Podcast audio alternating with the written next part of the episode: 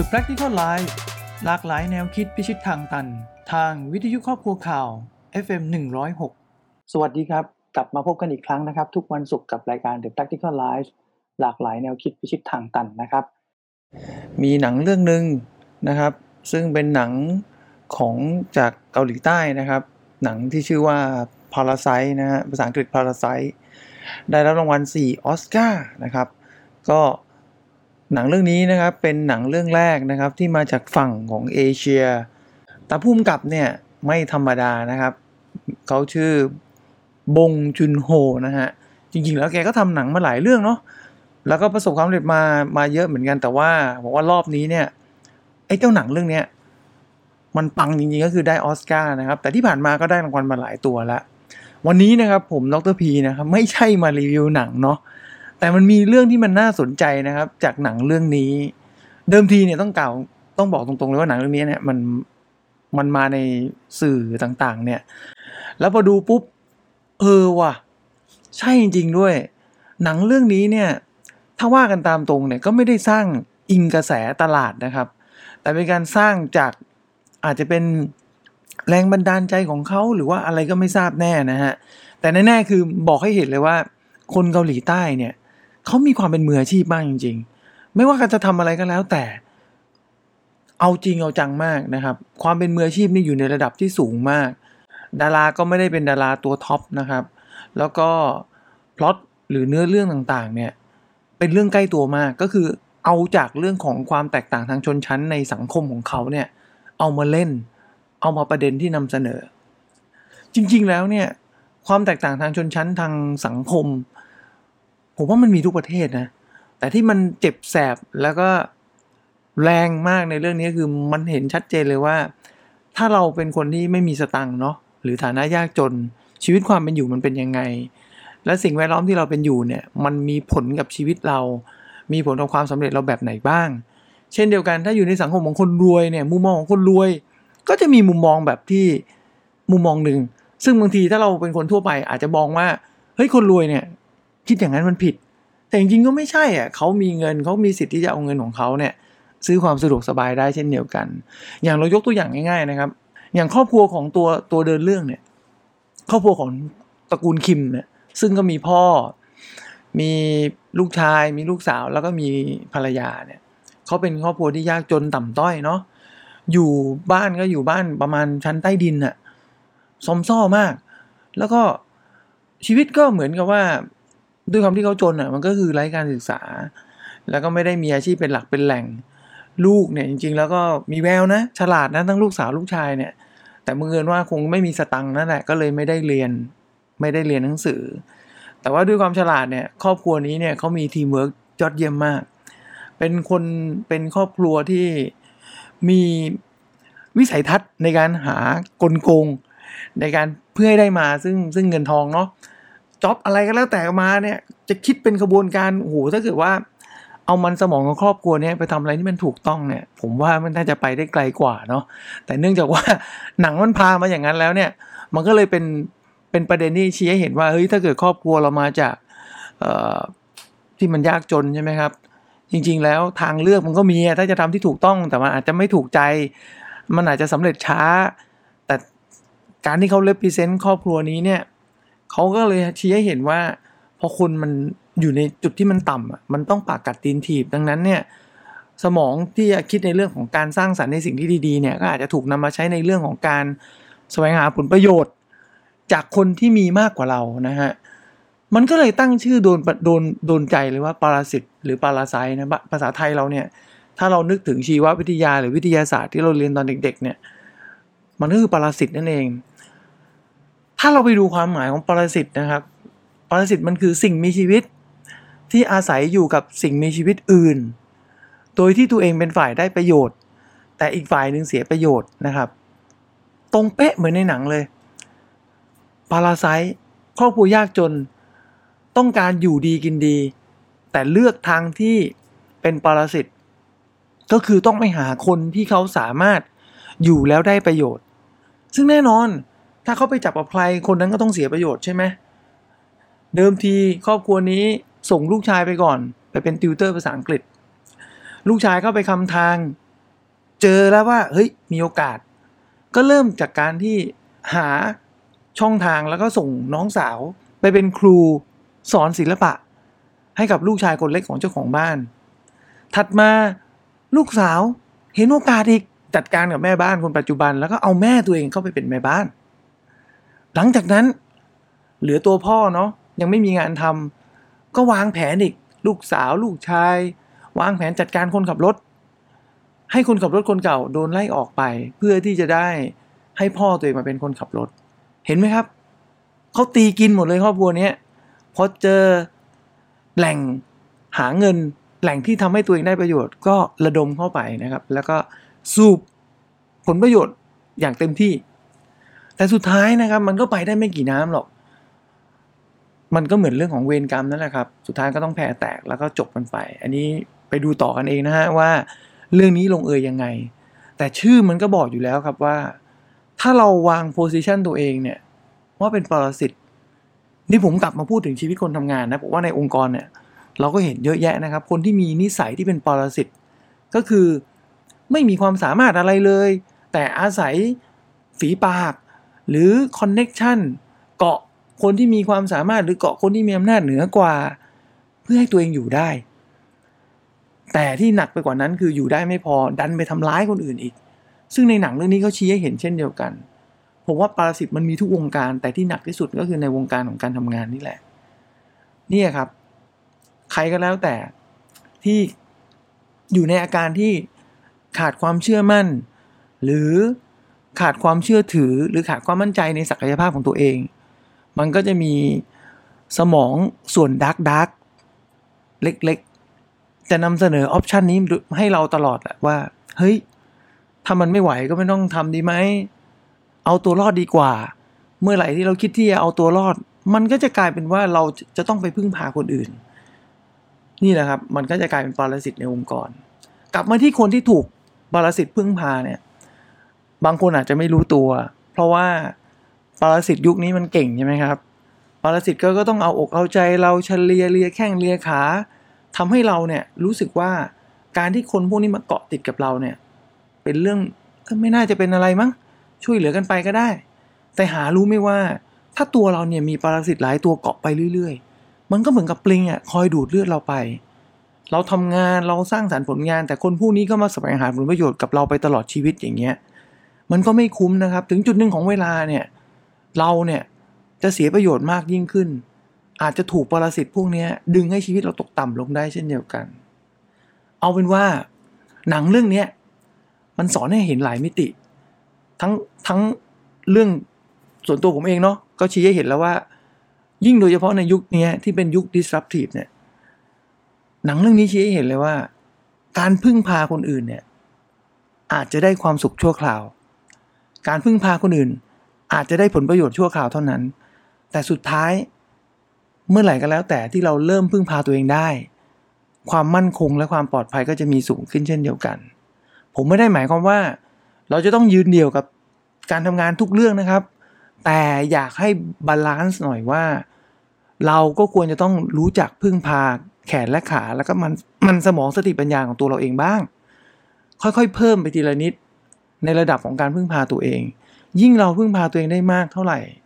เราก็จะยิ่งคล่องตัวแล้วก็ยิ่งมีความสุขมากขึ้นเท่านั้น แต่ในทางกลับกันถ้ามัวแต่พึ่งพาคนอื่น แล้วยึดคนอื่นเป็นที่ตั้ง เพื่อจะแสวงหาผลประโยชน์จากคนเหล่านั้น ลองคิดในแง่ร้ายบ้างสิครับว่า ถ้าคนเหล่านั้นเขาไม่อยู่แล้วล่ะถ้าคนเหล่านั้นถีบเราส่งอะ ถีบเราออกไปเราจะอยู่ยังไงปรสิตมันเป็นสัตว์ที่ต้องพึ่งพาคนอื่นตลอดชีวิต ถ้าไม่มีโฮสต์ให้มันพึ่งพา มันก็ตายเช่นเดียวกัน เราก็ไม่ควรจะต้องวางตัวเองเป็นปรสิต เราก็ควรจะวางตัวเองเป็นโฮสต์บ้าง แต่ก็ไม่ใช่เป็นโฮสต์ที่ต้องให้ปรสิตมาเกาะตลอดไป มันก็เป็นเรื่องของการพึ่งพาอาศัยซึ่งกันและกัน จริงๆ เรื่องของปรสิต นอกจากจะทำให้ผมนึกถึงวิชาชีววิทยาแล้วเนี่ย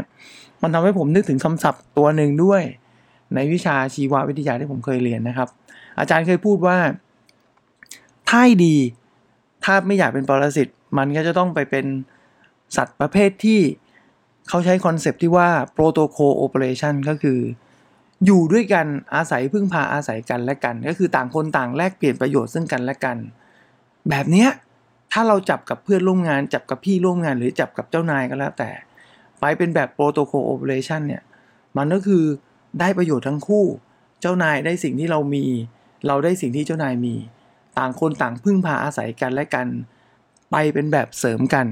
ถ้าเป็นแบบนี้องค์กรทุกองค์กรก็จะมั่นคงมากกว่า และในระดับบุคคล เราก็จะมีความมั่นคงเพิ่มขึ้นด้วย ก็ฝากไว้นะครับ หนังเนี่ยดูได้เพื่อความบันเทิง แต่หลายแต่หลาย ๆ ครั้ง หนัง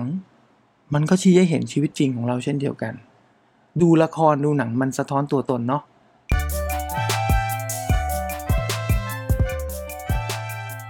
เคยทำงานมาตลอด แล้วมันต้องตกงานเนี่ยมันต้องมีหลายความรู้สึกเจอปนแน่นอน ความรู้สึกเมื่อต้องตกงานแบบกระทันหัน มันต้องมีเสียใจท้อแท้ สับสน หดหู่กันได้กันทุกคนนะฮะคนเคยมีงานทำแล้วก็ไม่มีงานทำแถมออกมาโดยไม่ได้ตั้งใจจะออกด้วย ความมั่นใจที่เราเคยมีมันอาจจะไม่เหลือเลยก็ได้ แต่ไม่เป็นไรครับ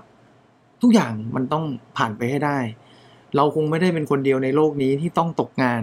กระทันหัน หรือเราคงไม่ใช่เป็นคนเดียวที่ต้องตกงานแล้วไปต่อไม่ได้ ทุกคนไปต่อได้เสมอครับ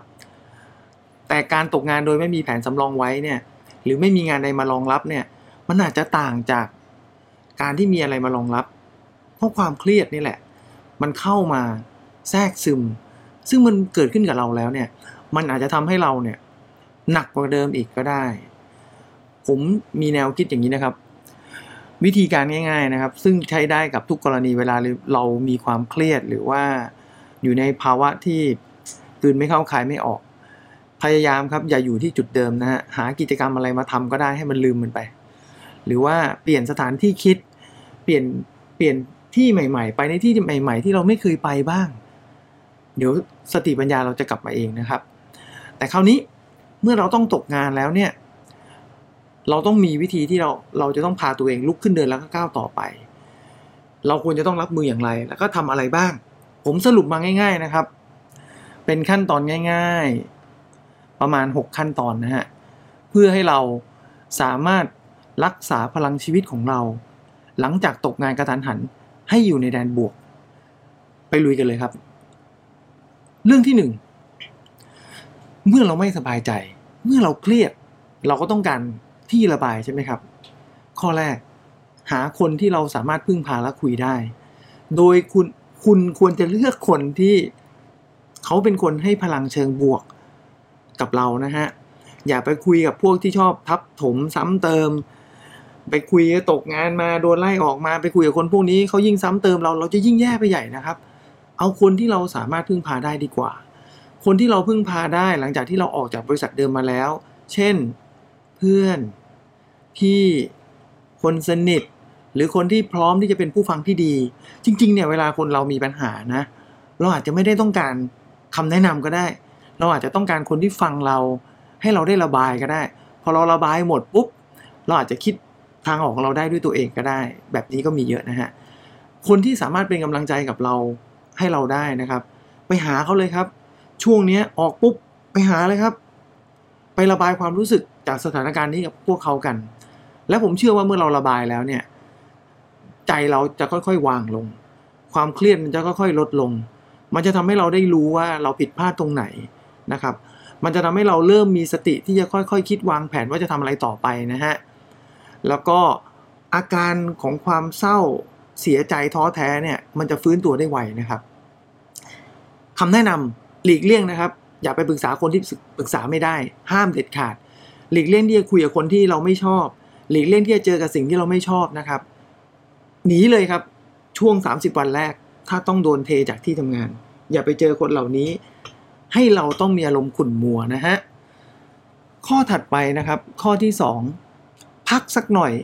บางทีเนี่ย เราน่าจะถือว่าโอกาสครั้งนี้